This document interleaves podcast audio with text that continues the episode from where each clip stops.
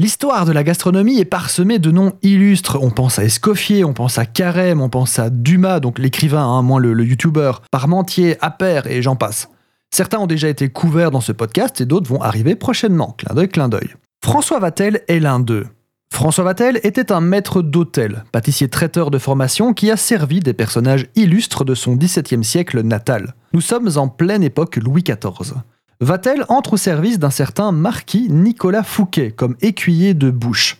En gros, dites-vous qu'un écuyer de bouche, c'est basiquement un chef de parti, voire un sous-chef. Taïwan l'a été aussi au début de sa carrière. François Vatel, donc au service de Nicolas Fouquet, fait bonne impression, se montre organisé et compétent, et il sera rapidement promu maître d'hôtel. Nicolas Fouquet est alors à l'époque surintendant des finances, basiquement un ministre des Finances, mais avec beaucoup, beaucoup plus de pouvoir et de liberté. Bref, Vatel est un excellent organisateur de réception, il donne des fastes somptueux avec des buffets sublimes, des animations fantastiques, des danses, de la musique, du théâtre. Si un dîner presque parfait existait à l'époque, il aurait eu la note maximale. Essayez de vous représenter une fête où vous avez Lully qui s'occupe de la musique et Molière sur les planches. Bref, ça impressionne, ça jalouse même, surtout du côté du roi. Fouquet sera inculpé de détournement de fonds publics et crime de lèse-majesté. Il sera d'ailleurs arrêté par D'Artagnan, le vrai. Vatel se trouve sans patron et ignorant à l'époque que le roi désirait le prendre à son compte, il s'enfuit en Angleterre et par réseautage, il arrive à Chantilly au service du prince Condé. Il est alors contrôleur général de la bouche.